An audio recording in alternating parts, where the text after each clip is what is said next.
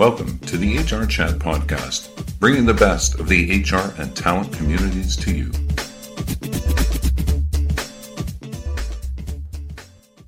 Welcome to another episode of the HR Chat Show. I'm your host today, Bill Banham. And in this episode, we consider learning and development efforts in whatever the heck the new normal is. My guest today is Hassan Farooqi. Director of Learning and Development North America for OSL Retail Services.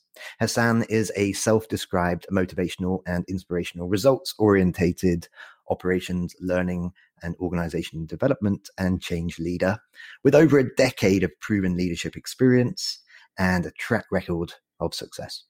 Enhancing business development, profitability, service, and quality for multi billion dollar retails and marketing firms by creating integrated strategies to develop and expand new and existing customer sales. Hassan is integral to the business. Hassan, welcome to the show today. Thank you, Bill. Thank you for having me on your show today. So um, I just gave you a lovely intro there, but why don't you take a minute or two now and uh, and tell our listeners a bit more about yourself and what you get up to, your role over at OSL, and and what OSL does. Yeah, thank you for that intro, Bill. Really appreciate it. So, as you had suggested, um, uh, I manage learning and development at OSL. Uh, I manage the areas of training and development, organization development, uh, as well as diversity, inclusion, and belonging with our HR partners, um, as well as uh, managing performance management throughout the organization. Uh, I work with different stakeholders within our business uh, to manage that sphere as well as an organization, we partner with clients, um, various clients in the retail sector, predominantly in the telecommunications sector, uh, in delivering uh, sales and operation solutions. Uh, so that is what we do. We de- de- design and deliver custom sales solutions as well as operational solutions for our clients. Uh, so companies that partner with us are looking for our expertise in running that segment of um, of their business and and really enlist us to make sure that they're successful um, in that area where we bring expertise in. Now then, uh, it's been it's been a very difficult eighteen months for for lots of different sectors, lots of different industries. But uh, uh, one of the one of the areas which perhaps has been hit the hardest is is retail, or at least in person retail. Right. Um, I guess if uh, if if any listeners out there who work who work for firms like Amazon, they're probably doing all right right now. Um, but certainly, you know, the in person retail outlets have, have struggled. Take uh, take a minute or two now, Hassan, and and paint a picture of what performance looks like in the retail industry and and what's changed during the pandemic. Yeah, you know, I, it's a it's a very interesting question because I think different businesses have um, have been impacted differently by uh, by the pandemic. You know, certainly, I you know I think of companies like Amazon, uh, uh, you know, North America, I think of companies like Best Buy that have fared really well, Walmart, um, and a couple other, you know, big big box retailers. I think um, things have have shifted quite a bit towards the e-commerce side of the business. I think a lot of businesses have gone through transformation. Um, you know, I think of you know local companies or Canadian companies such as Canadian Tire, Home Depot, so on and so forth. Some of these are more North American, where they're really um, uh, and, and and Walmart, obviously, which is one of our clients how they've uh, and Walmart out of all of these, I feel have shifted the best and moved all their uh, quite a bit of their efforts into the whole, you know, um, order and pickup, um, uh, you know, kind of mode where where customers the way they interact with customers has really shifted over. Uh, I think that the the jobs have transformed quite a bit over the pandemic. Roles have transformed quite a bit, but I think it's it's been a very challenging um, perspective for a lot of organizations. I think performance, perhaps from a sales perspective, you know, things may have gotten better for, for a lot of these organizations. But I think from a people perspective, nobody was ready for this change. Um, you know, we've been anticipating, we've, we've kind of been driven by how technology has transformed the workplace over the last, you know, I'd say better 50 years, how, how technology has really transformed the workplace. But I think the pandemic, COVID really accelerated this whole bit. And I, I think from a uh, grounder perspective, I can speak to retail very specifically.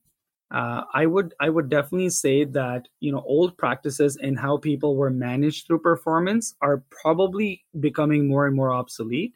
Uh, we have to move to a newer way to manage people because they're remote, because they have challenges.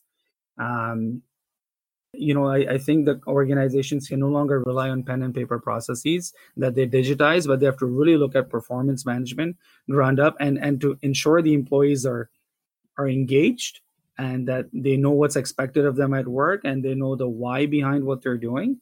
I think more now than ever uh, organizations need to be focused on that. And i think that needs to show in uh, not only in their mission vision and values their strategies and goals but it should also show in how they measure performance and how uh, performance evaluations and management is done across different industries so i think there's been a quite a bit it's been a very transformative year for sure and organizations that I feel that have picked up on this and we're already on the path of doing this, I think they've done really well. Uh, and perhaps organizations that you know maybe weren't as uh, or maybe were a bit more unyielding towards this um, you know they've probably faced a lot more challenges in being able to manage people and, and, and people performance so as an l&d professional as a, as a, as a training professional hassan um, what what what does what does learning and development look like over the, the past year? Like, what, what's different in a work from home environment compared to previously, where I, I, I guess a lot of companies were already um, using online training uh, as as options, but you know it was probably complemented by in office training and um, other in person experiences as well. Um, in terms of levels of engagement, in, in terms of how one can interact in terms of uh, does, does someone can someone learn as quickly when it's all online what, what, what have you seen yeah i mean for our organization that's a really good question bill i think uh, as, as i suggested in my previous response organizations that were already down the path of you know digital transformation for a lot of these tools um, i think they would have fared well and i think they would have been able to pivot much quicker um, into a kind of a COVID, post COVID era. Uh, those organizations that weren't on there, they really had to think their strategy through and employ tools. And, and we all know, you know, as, as, as, as large as your organization is and as it continues getting bigger, uh, it's always more challenging uh, to introduce new tools and new ways of doing things. And I, you know, I think for for the retail space sector, I've, I've worked in a couple of different retail sectors, and I, I feel like retail in itself has done fairly well when it comes to some of these things.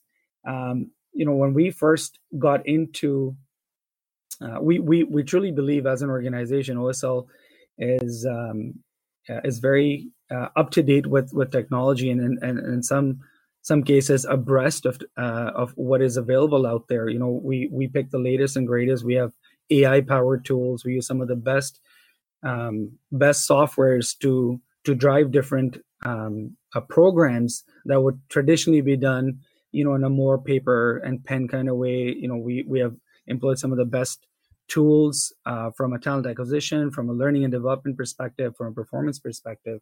From an LD perspective, I can say we were already doing a lot of the digital learning. We are so spread out across North America.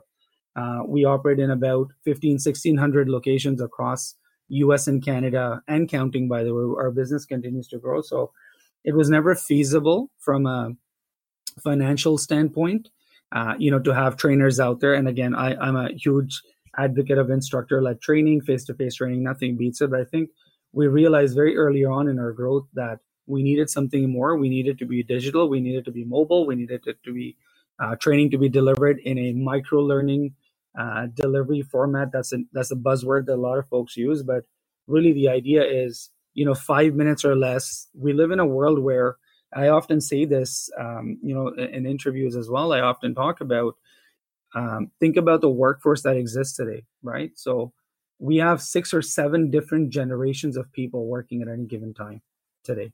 Six or seven different generations, and forty percent of the workforce that exists today you know they were born in the year 2000 or after right if you think about the retail workforce the landscape um, you know in the in the late uh, late 1990s early 2000s and so they're they're the generation that is used to the iphones and the youtube and the tiktok that that era is very um, it's quick hit information twitter style information uh, micro learning information and so uh, we recognize this much earlier on as part of our strategy for organization that we're heading down this way. So we adopted tools much earlier on. I think the pandemic really, really accelerated how information needed to be cascaded down from a communication as well as from a uh, a learning perspective. So I think as an organization, it didn't impact it impact us as much. Uh, we heard a lot of stories from a lot of other organizations where had challenges implementing something. Um, uh, as, for us, it was simple as as Zoom. We were already using Zoom and doing web conferences, webinars, remote learning sessions, so on and so forth. But I think about all these other organizations who had challenges installing um, installing these platforms and rolling them out to such a large audience that were not used to using these kind of tools. Given what has happened over the last um, you know 12 16 months with the pandemic it's, it's really accelerated businesses to rethink their strategy and saying okay how do we make technology part of our solution? What does that look like? How will this transform our business? What do we need to do to stay current in the market and current with technology and and what are the expectations really and i think the most important part is it's all about the user the um, the employee experience. What will my employee experience within our organization? I think it's an important question for any leader to ask. And and what kind of tools do we have available to make sure that experience is a good one and it's in line with, um, yeah, with, with the technology of today. I think that's an important it's an important question to ask. And it's important uh, solution to come up with. You've partnered with IntelliHR recently as your performance management software provider. And listeners, you can check out a couple of other interviews that we did with folks from IntelliHR with uh, Rob Bromage, who's the, the CEO, and uh, also with Glenn Donaldson. Um, I'd, I'd, like now for you to take just two minutes, if you don't mind, and, and talk to us a bit about your your experience with IntelliHR, what what's been most rewarding, what what perhaps was most challenging as, as part of the implementation process, and what have been some of the results. Yeah, overall, I think the process was great uh, from the very beginning. From when we um, were looking for the right software to to address our needs, as I was talking about, um, we didn't want to take our paper and pen processes, or we were already digital. We wanted something new. We wanted something different that tied into where our company was going. Intelli hit all the notes for us. I think that was an incredible. Uh, you know, usually you go to buy or look for software, you RFP for software, as you don't find everything you're looking for. I feel like Intelli for us hit all the notes we were looking for as an organization. Um, from the sales, uh, the number of demos we'd asked them to do, uh, walk different stakeholders to different things. I think you know Saul and, and team did a phenomenal job there. Um, and then to the implementation phase where uh, you know our, our, our csm gemma did a phenomenal job in helping us understand truly understand how to use the system best use it. And, and you know what? They optimized it and they customized it for the needs of our business. It's hard to find vendors like that. It's hard to find partners like that. We truly feel we're in a partnership with IntelliHR with what we're looking to do for our business and obviously you know helping enhance the software as well. Mm-hmm. um, but yeah, it's it's been a great experience all the way through. And you know, implementation was I, would be lying if I'd say if it, it, was without bumps, but I'd say more of the bumps were caused on our end with you know with the data that we had uh, and how we were able to really work with their team to ensure we had a fairly smooth launch of the system, and we did it in record time. Uh, so yeah, so all, all all praises to that team and all kudos to them for helping us uh, get a phenomenal system on onboarded in in such record time. Now, another firm that you guys work with is uh, is Mesh Diversity, and um, regular listeners of the HR Chat Show will be familiar with uh, Dr. Lino, who uh, who was a guest uh, in in 2021, and uh, Lino also spoke at one of our Innovate Work events, actually alongside uh, Rob Bromage, who who I mentioned previously there.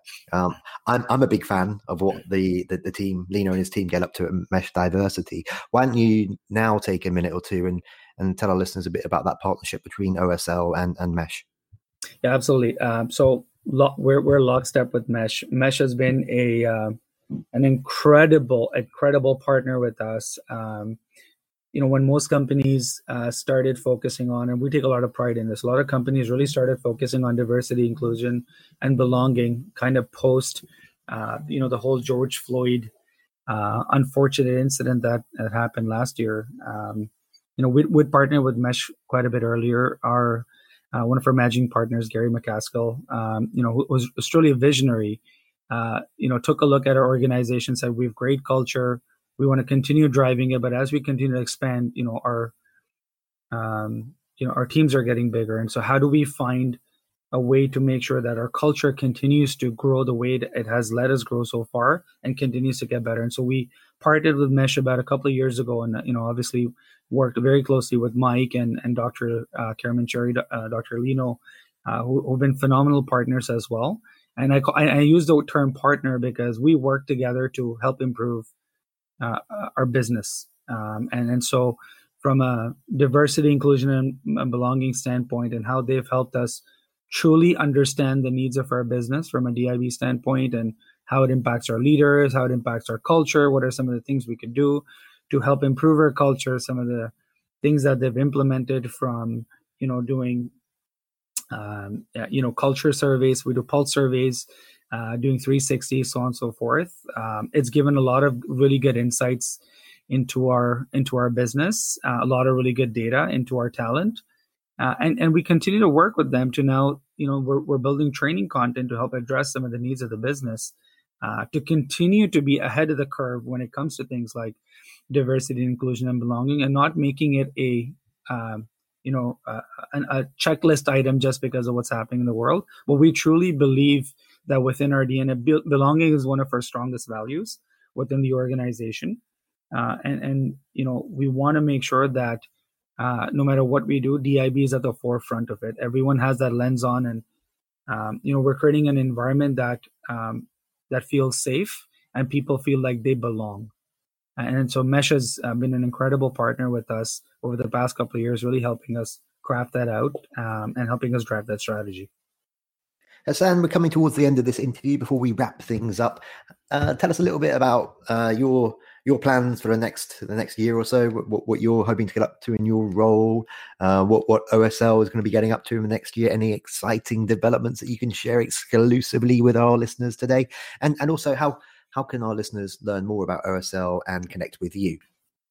Yeah, absolutely. So. Uh, uh, I mean, I, I, I, can only share what I can share, but uh, as an organization, we're continuously growing. So we have some really exciting initiatives and projects uh, on the go. I, I, won't be able to name them all, but uh, we are continuing to expand our footprint um, across North America over the course of the next 12 months. You know, um, if, if, I just backtrack eight years ago when we first started this business, and I'd, I'd come on board, um, it was employee number seven.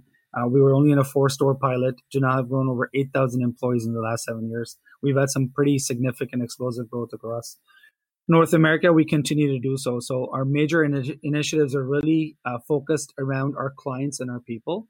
Uh, and so all the different tools we're bringing on board, all the different uh, processes that we're building are all revolving around how do we better manage performance? How do we drive performance? How do we work with our people to ensure that, you know, we, we have rock star people? How do we take them to the next level?